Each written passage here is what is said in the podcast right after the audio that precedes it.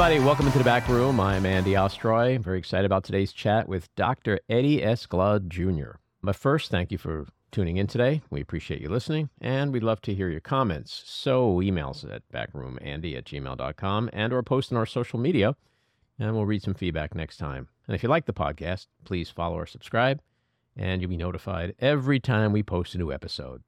Another note to point out the studio will be taking a much deserved vacation for a couple of weeks in early August. But don't fret, we have previously recorded interviews. They are going to be interesting nonetheless. And uh, we hope you'll tune in for that. And we'll be back with our normal recording schedule for the 24th of August. So that weekend, we will be posting our usual episodes.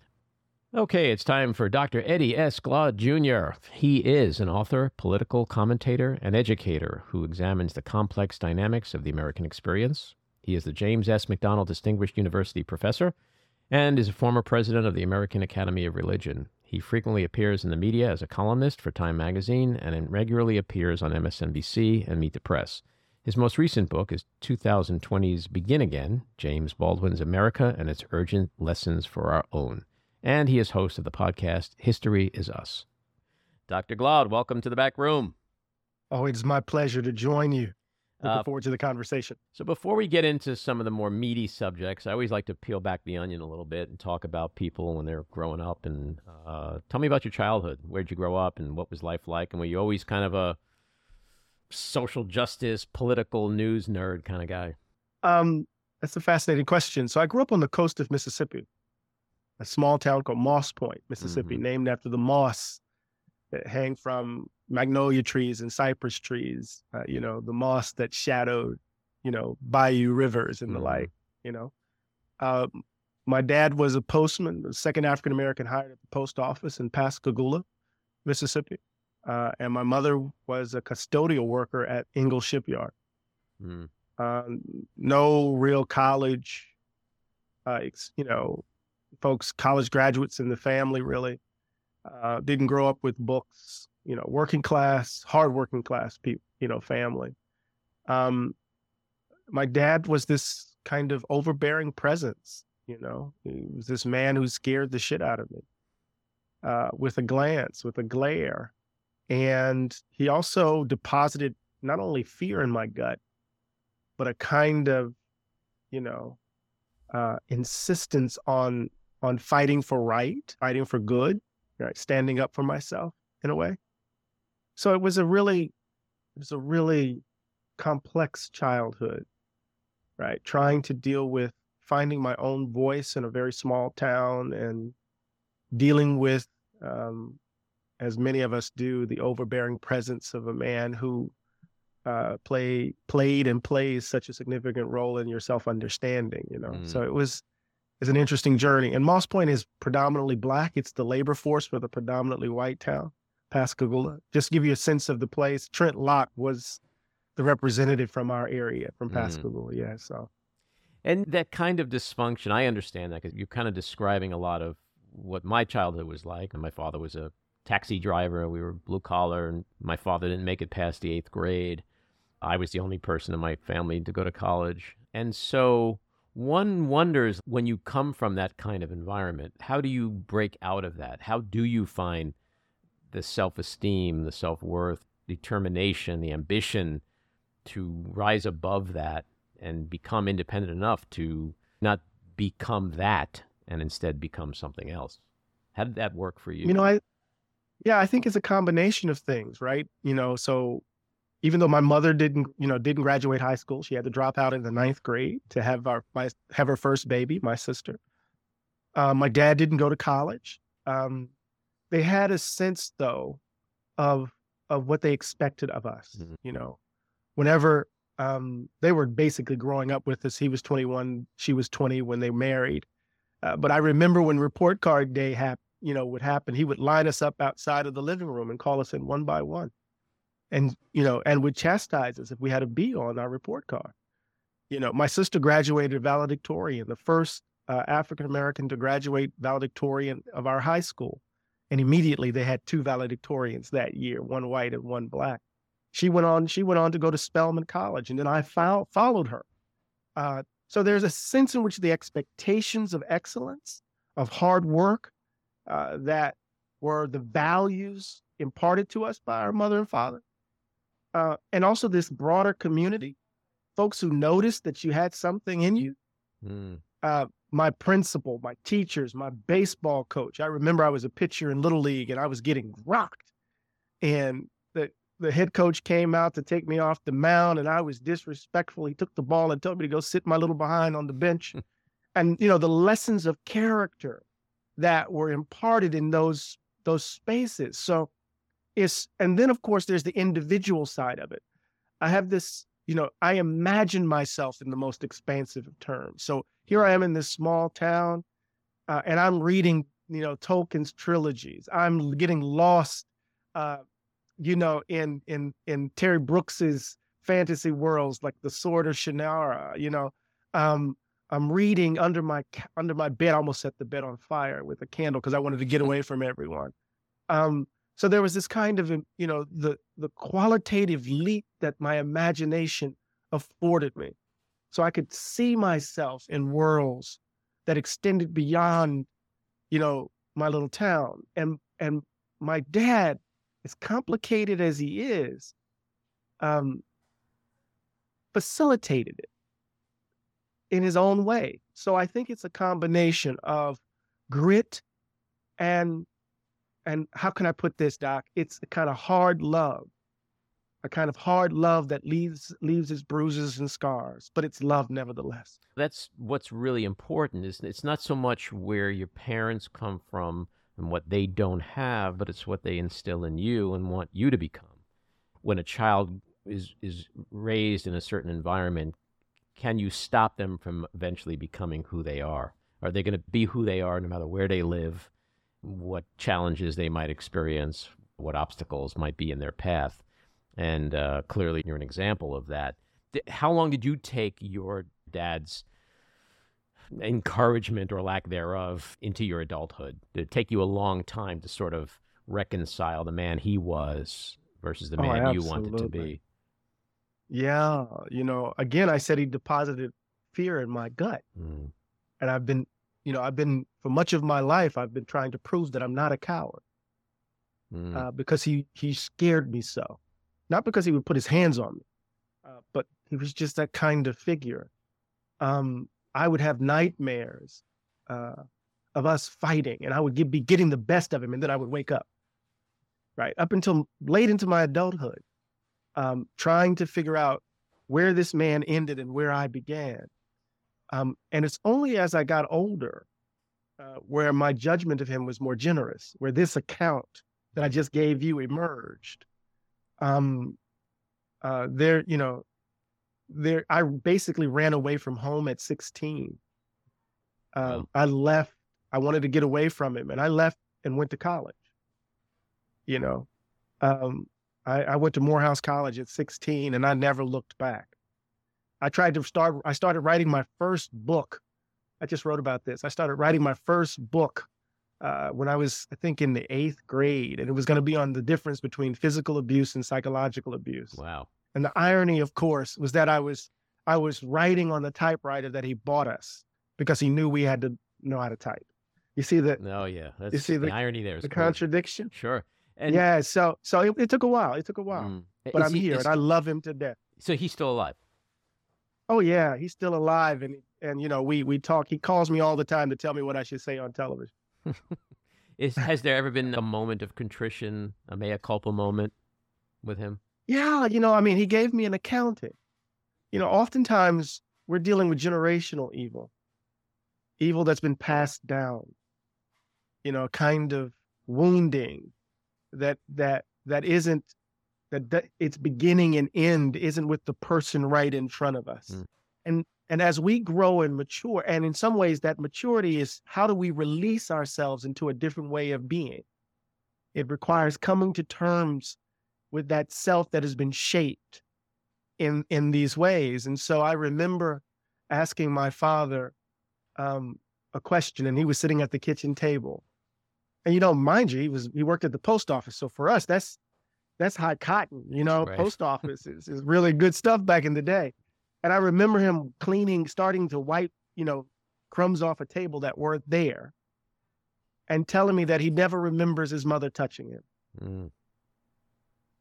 Uh, my father is my color, but all of his sisters and brothers are really light skinned. Um, just a few generations back, people are speaking French. Uh, we're on the coast. My last name is Glaude, that's French. Um, and so he grew up with colorism because he's the wow. darkest in the family.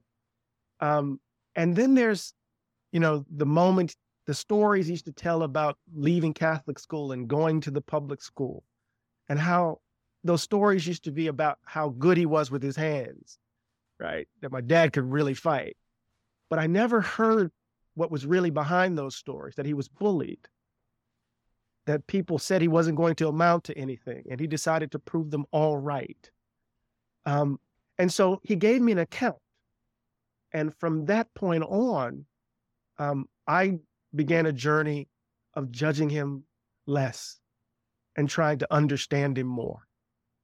And that freed me up, you know, to become the man that I'm trying to be at the age of 54. It's so fascinating. I've had people on the podcast and we've talked about this kind of stuff, issues with parents and they eventually get the mea culpa moment, you know, I'm sorry, I did the best I could, you know. And it's very important to yeah. have that moment where you get the apology. It's great because it then allows you to say, okay, you know, I, I, I can move forward. Yeah. Who were your inspirations growing up? Like when you looked out into the world beyond your family, who oh lit oh that goodness. fire under you? Um, you know, to be honest with you, everybody was dead. There were people who were in books. Right. You know, so Martin Luther King Jr. was one. Um, all of those activists in in in Mississippi during the '60s, um, they became hero heroes and heroines. Um, my my teachers, you know, Dr. Polk, um, but a, a lot of it had something to do with kind of I I don't want to say I was it was sui generis that I was unprecedented but I'm coming out of a household where there are not a lot of books. Right. And so, you know, I had to kind of create myself. Miss Mitchell, who who had her, she was a singer and she had heard her throat, heard her vocal cords, so she had to teach. She taught me history. She had to teach with a microphone. And I remember Miss Mitchell, who loved me to death, and also Miss Lee. Um, and Miss Mitchell was teaching the Civil War, and and you know, show you how crazy it was. I'm sitting up here finding I love Stonewall Jackson it doesn't make any damn sense. Uh, but Miss Mitchell assigned me that's assigned me to to present on on on on King's uh, "I Have a Dream" speech, and I remember going to the library, getting the album, and having to start it over over and over again, uh, and memorized it. And from that moment on, everything changed. Mm. But you know, actually, prior to that, give you a sense of, of, of my dad's complexity. I remember in the fourth grade, Miss Davis, because I was in advanced classes, so I was always kind of one of three or one of two or the only one in my class, black person. And I remember my my fourth grade teacher singling me out in a way that was I was unacceptable to me. And I screamed, "You are racist!" and I ran out of the classroom. I thought I was going to get killed. Doc. I thought when I got home, all hell was going to break loose. And my dad called me into the kitchen or wherever we were at the time, and and he we had the, he brought me nose to nose, and he clenched clenched teeth. What happened? And I said, you know, in my own way, in my own scary way, uh, this is what she did. She said, he said, what? What did she say? And I said, this is what she said. And then he clenched his. If anybody ever says some shit like that to you again, you do the same thing. You stand up for yourself. You hear me? And then walked away. Wow. So there's this, mm.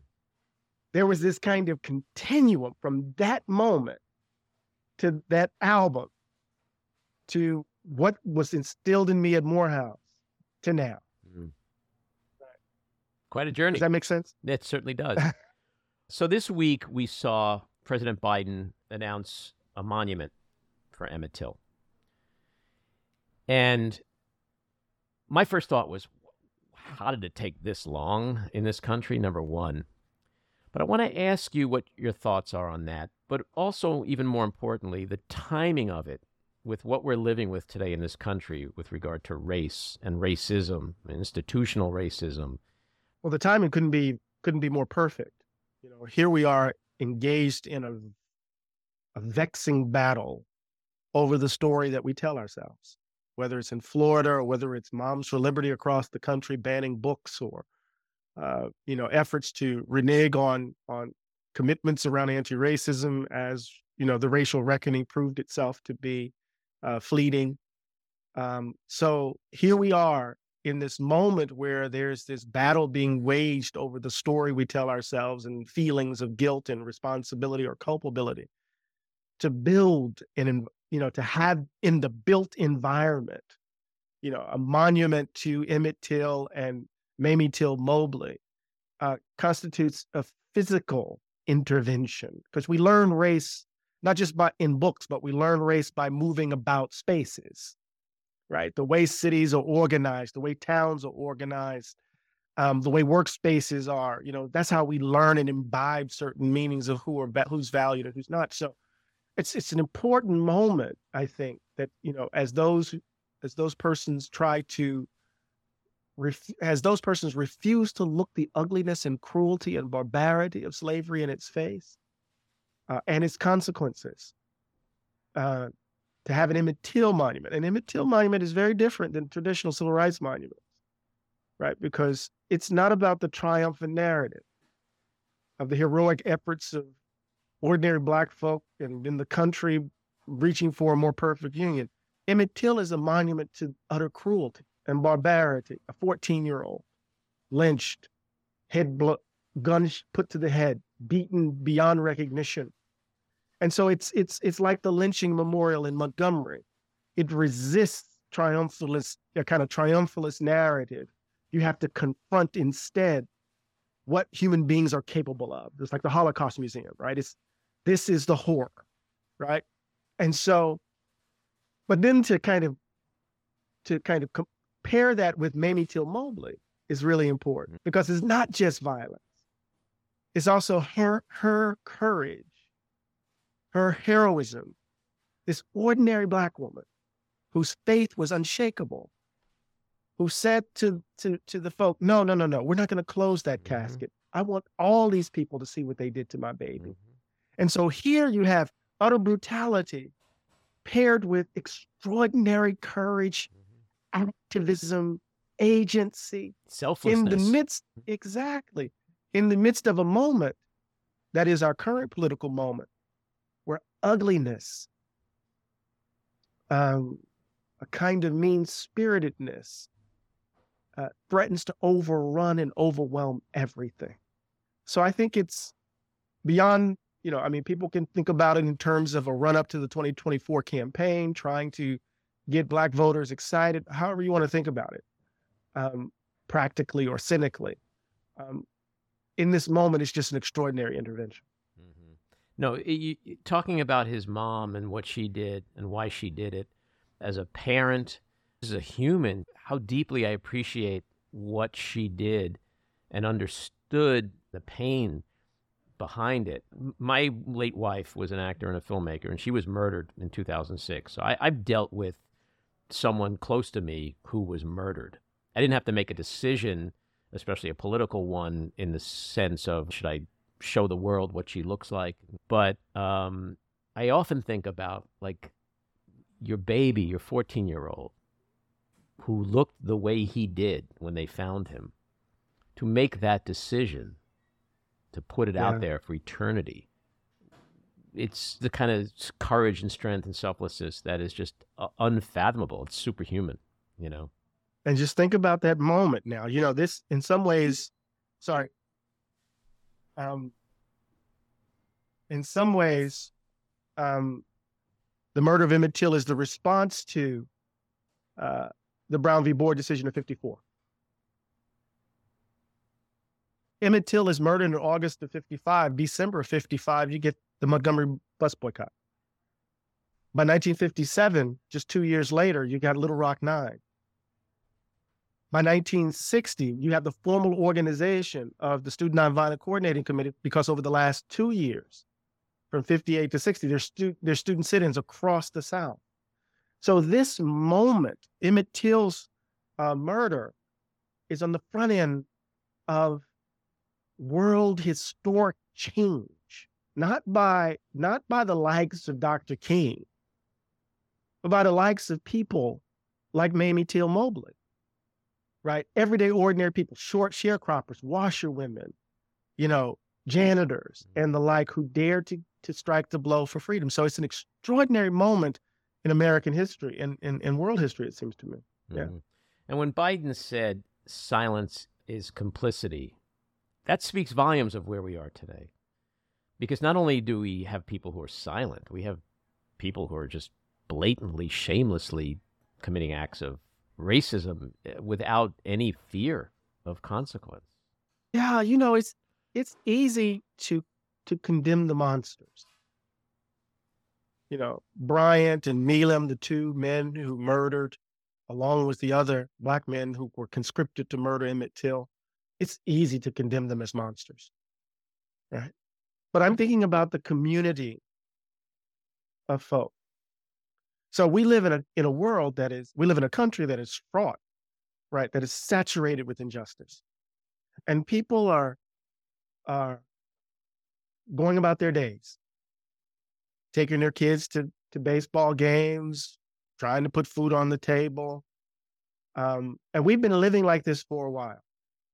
Our silence in relation to living in a society that's incarcerating people at rates that are unimaginable. A society where people are dying because they're sick and they don't have money uh, to pay healthcare bills. A society where, depending upon where you live, will dictate what kind of education you receive. So it's easy to condemn the monsters. But those of us who are quiet in relation, in, in, in response to a world where all of that exists, we become complicit with the monsters. So, how can I put this? In the battle against racism, in the battle against anti Semitism, in the battle against whatever we're fighting. Um, they're, they're the loud, they're the loud folk.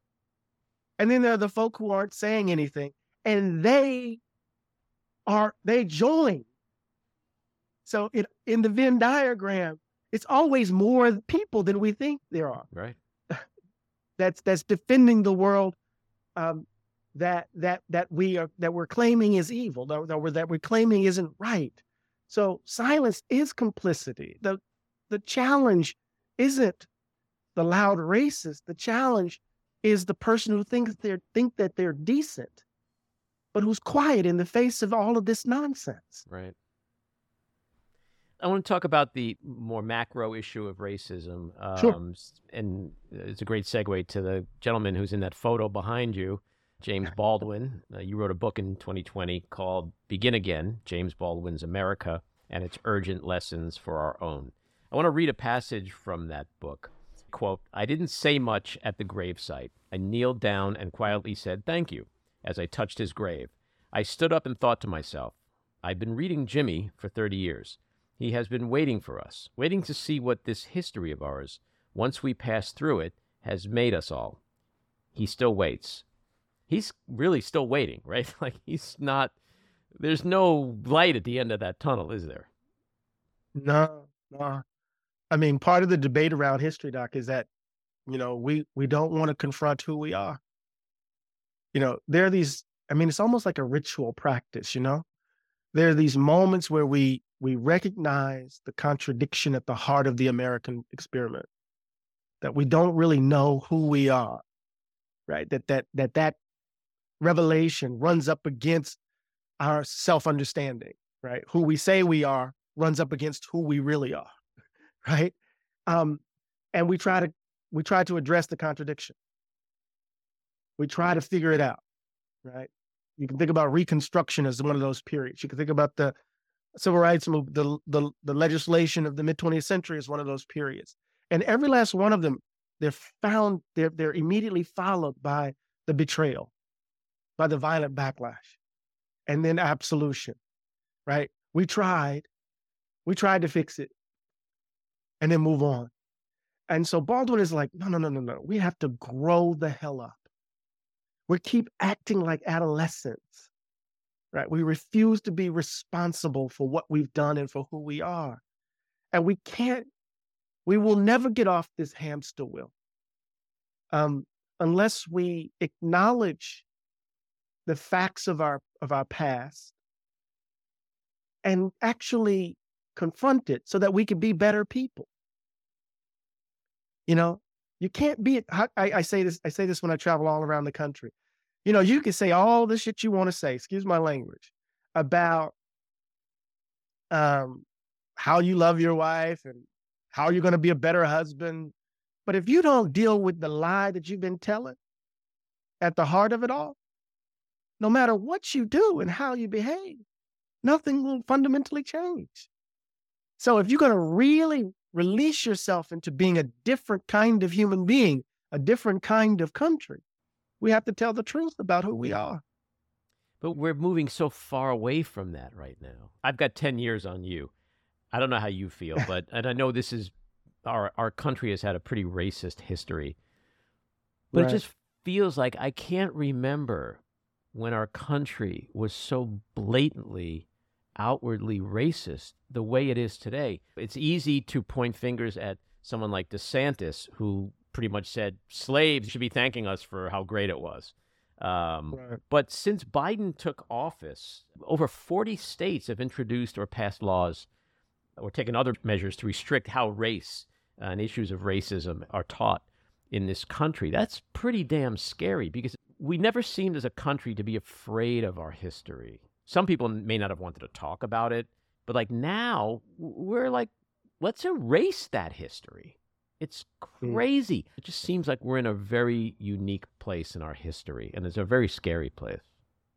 It is. We're at an inflection point. And you know, like a like a boxer, when you're young, you got legs and your chin is good. So you could take some blows. Right? We're not as young as we used to be as a nation. Um, and so one wonders if we could take this blow on the chin this time, whether or not we have the legs uh, to get up. But you know, they're they're they're they're pre- historical precedents. You think about after after radical reconstruction, what historians call the second founding, where we get our modern notions of citizenship, uh, where uh, you know we get the Civil War amendments, 13th, 14th, and 15th amendments. That's where we get due process uh, and the like. Um, what did we get in response to that effort? We got the lost cause.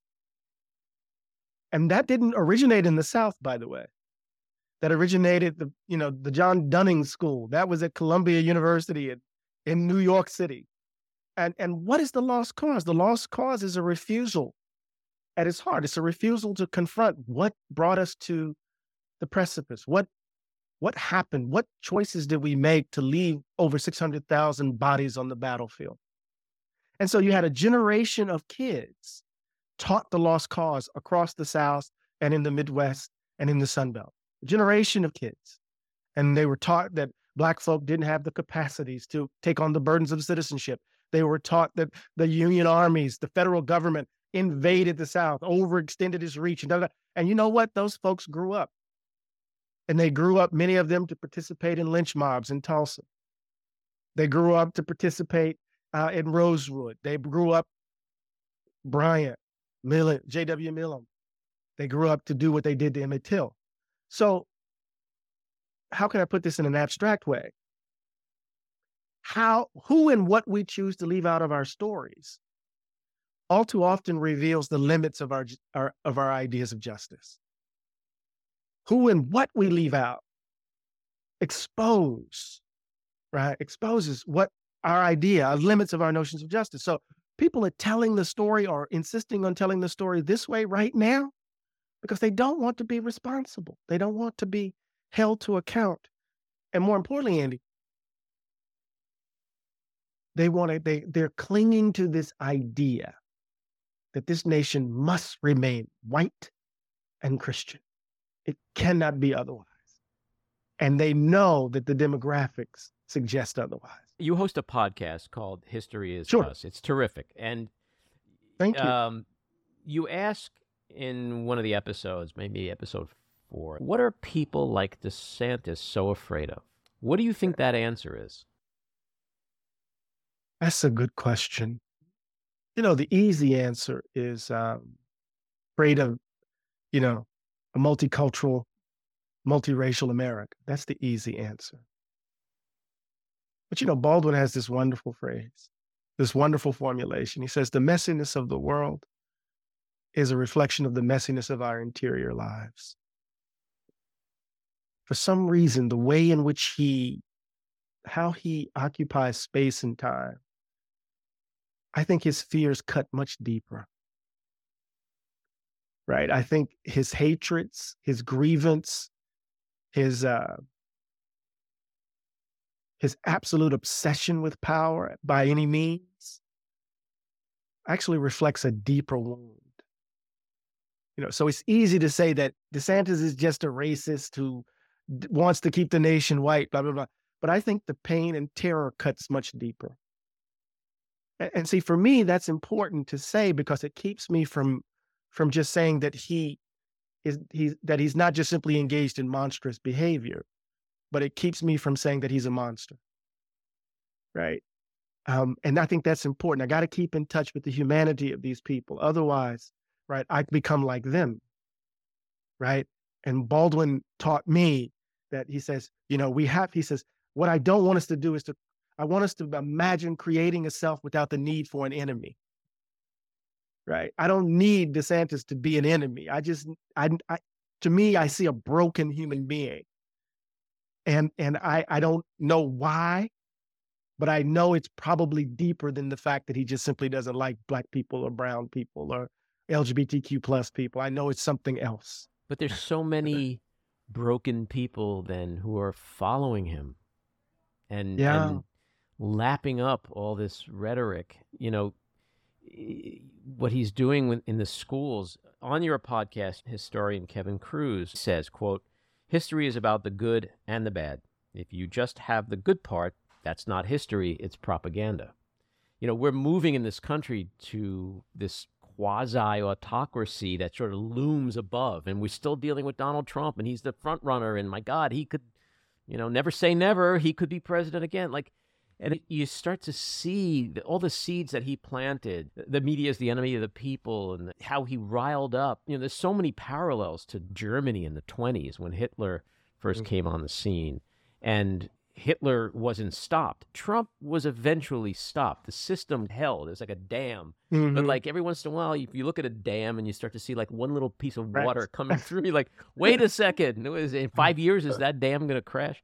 Like, can you say in two years, five years, we will not be experiencing the end of our democracy like so many other great democracies in history? No, I mean what we what we see is that one of the major political parties uh, has been overrun uh, by these noxious and insidious views. Um, and we also know that there are uh, elements uh, within uh, our, our country, namely corporate America, that is content to stoke those views as long as they're able to uh, make their profits and control the reins of government in order to um, hold off regulation as uh, they continue to pursue their relentless, relentlessly pursue uh, uh, uh, capital. And so it's a kind of convergence of forces, of selfishness, of greed, and of hatred in a moment where everyone feels as if, you know, the ground beneath their feet has turned to sand, everyone except for the top one tenth of a percent. And so, you know, when I say that, you know, sometimes I, I'll, I'll say, Andy, that we have to be better people. And it sounds so Pollyannish. You know, we have to be better people. Um, because if we were better people, we wouldn't be satisfied with the world as it is. Um, and it seems to me that there are folks who are appealing to grievance, appealing to our fears uh, be- for their own gain. Uh, and some people find it easier to scapegoat others than to deal with the pain right in front of them right? Because at the heart of the heart of the of the problem is that we tend to imagine the american dream as a zero sum game right? We can't we can't bake a bigger pie because if you know they tell us that we only have so much pie to go around and that's a lie because we know some people are stealing most of it. And so I, I think we're at that moment, an inflection point, particularly with this generation that's coming up, a generation that has been raised, how can I put it, cascading crises, cascading catastrophes. They know this shit is broken.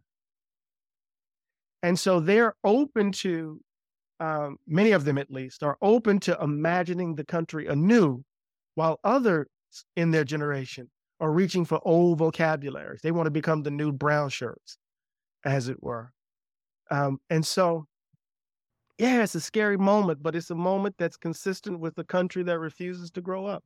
The Supreme Court, which Yep. is the branch of government charged with protecting our rights, our freedoms, in the recent past has not instilled the kind of confidence that they're doing a good job of that. In fact, they seem to be going in the opposite direction and and eh, almost eh, saying the equivalent of hey ra- it's great racism is over it's finally over you uh, Right. i think retweeted something this week about a ruling with regard to the treatment of death row inmates Yeah, you know, I think, again, this goes back to how mean spirited people are. I think this is Ala- in case of Alabama, I think. Right. Uh, and the rush to take a life in this way by people who claim to be pro-life. Right. And you know, part of the story of the court, Andy, is a is a is a story that it hasn't always. We tend to think of the Warren Court as kind of the example, right? But when we look at the history of the court, um, particularly when it comes to race matters, um, it hasn't it hasn't been, um, uh, shall we say, a clear and clean record. Um, and so I think whether it's around the death penalty, whether it's around uh, voting rights, whether it's around uh, LGBTQ plus rights, whether it's around women's right to control their own bodies, um, we find the court actively uh, moving on behalf of a constituency that aims to take us back. And what they're trying to take us back to isn't something that actually existed, right? They're trying to take us back to their idealization of what it means for cisgendered men, white men, to run the world. Uh, and it's it's a horrifying, uh, it's a horrifying uh, picture. And that court decision was cruel to my mind. It's just one example. that decision involved three inmates who were executed. Two of those executions of Alan Miller and Kenneth Smith were ultimately called off when prison officials could not ex- access a suitable vein. Another inmate, Joe James, was put to death only after a three hour delay. It is beyond cruel. Just cruel. It's just cruel. And you know, it's unconstitutional because it's cruel. But the conservative judges, justices don't seem to care. They don't seem to care. Because, because these people, to their mind, are disposable. Right. This is why this, you know, if we don't, I mean, Madison, as complicated as he is, understood that in order for democracies to work, it required a particular kind of human being. That's why virtue, character is so critical. Right. If we can't be those kinds of people, then this can't survive. It won't. That's why we we have to be better people, But it's right? interesting. And I'm not talking about being more mannerable or Mhm. decent or civil. I'm talking about virtue. I'm talking about character. the scary part is that that genie to me seems to have been let out of the bottle in terms of those virtues and i, I don't know if you can put that back in once it's out you know that's what Uh, scares me the most going forward yeah, you know, I try to resist a kind of fatalism. Uh, I come out of a tradition, Doc, where there was nothing, there was nothing reasonable about expecting that the world would change. Nothing. It wouldn't. It wasn't. It was. There was nothing about one's experience as an enslaved human being to lead you to believe that your life could be anything else but that. Mm-hmm. But one of the most extraordinary moments in, in, in, in American history is the moment in which slavery ends. And one of the first things the enslaved do is that they literally start walking, trying to find people they love. Trying, my love, this person was sold down south and they start walking towards Mississippi. So in the in, the um, in the midst of the darkness of the hour, you know, I have this unabiding faith in the capacity of human beings who are at once sons of bitches to be miracles. You know, we have done and, and we're capable of being miraculous as much as we are capable of being monstrous and wild beasts.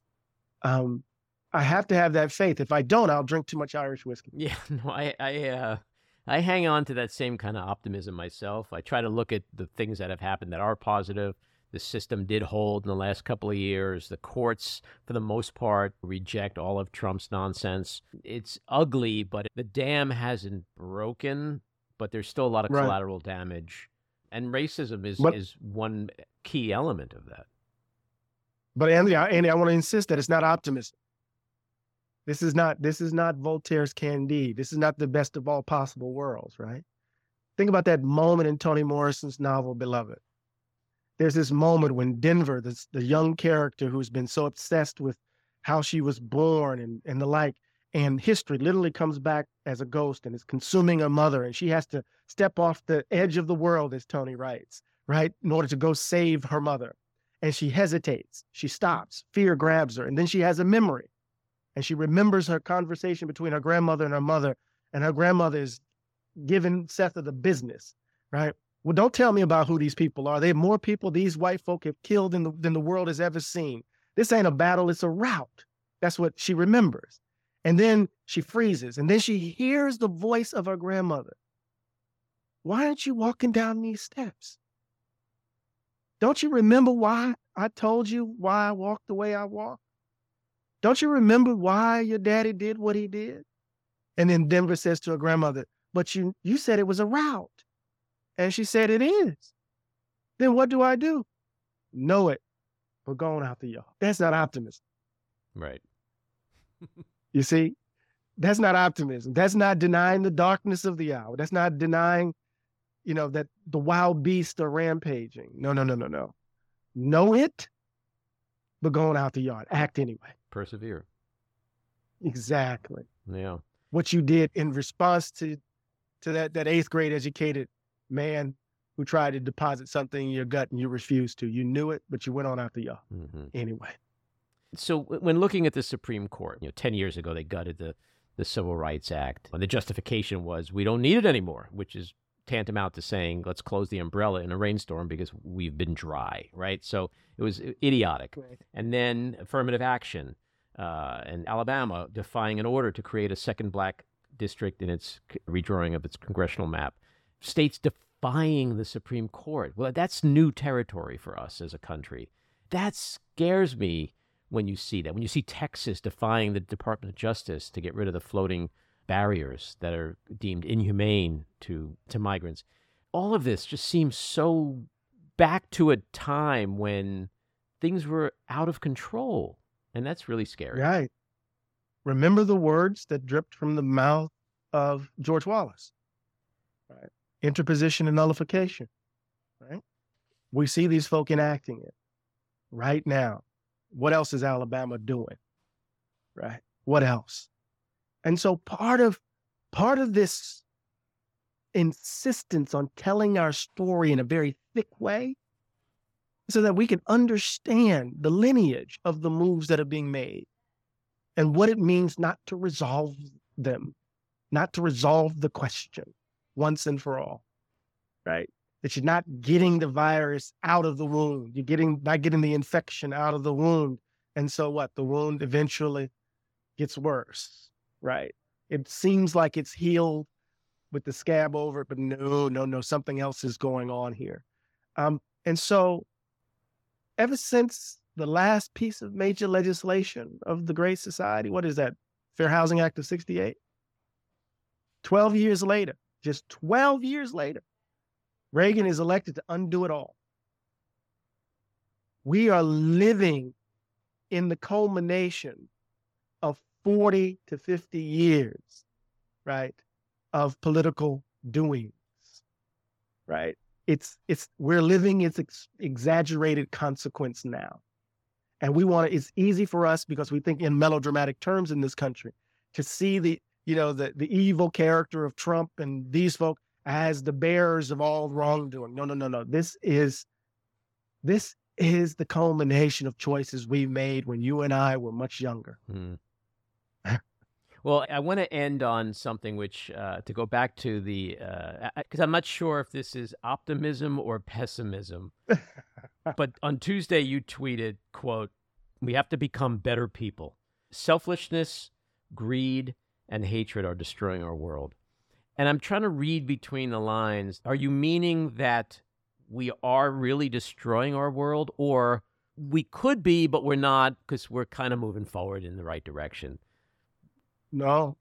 When we look at the world on fire, the planet is literally screaming. Um, when we see um, what's going on across Europe uh, in terms of the dark forces of hatred that are rear that that that's rearing um, its head. Uh, what we see in this country, we see unbridled greed driving all sorts of decision making. Selfishness so insidious that folk won't even put on a damn mask. Folk wouldn't even put on a mask. So they have no regard for their fellows, right? In the name of liberty, in the name of freedom, God forbid. So when you when I say that selfishness and greed and hatred are destroying our world. I mean that literally. Mm. And unless we decide to deal with the mess that's in us that lead us to make these sorts of choices or to be silent in the face of these sorts of acts, then we are co-signers to the destruction of the world. So we all have to be better people. And again, I don't mean I'm not talking about manners. I'm not talking about decency. I'm not talking about civility. I'm talking about a kind of moral disposition that says no, like Bartleby the Scrivener in Melville says, no, I prefer not, and willing to go down for that choice. Well, this has been a truly important and compelling conversation, and I hope you'll come back again sooner than later to continue it. I appreciate you, Andy. Thank you so much for being so patient with me, man. Thank you. Thank you for listening. This episode of The Back Room was edited and produced by me, Andy Ostroy, and it was co produced and co edited by Matty Rosenberg, and co produced by Jen Hammoud. We'd appreciate it if you could take a moment to rate and review, and also follow or subscribe. Until next time, keep your eyes on Washington, Hollywood, and your own backyards. Have a great week.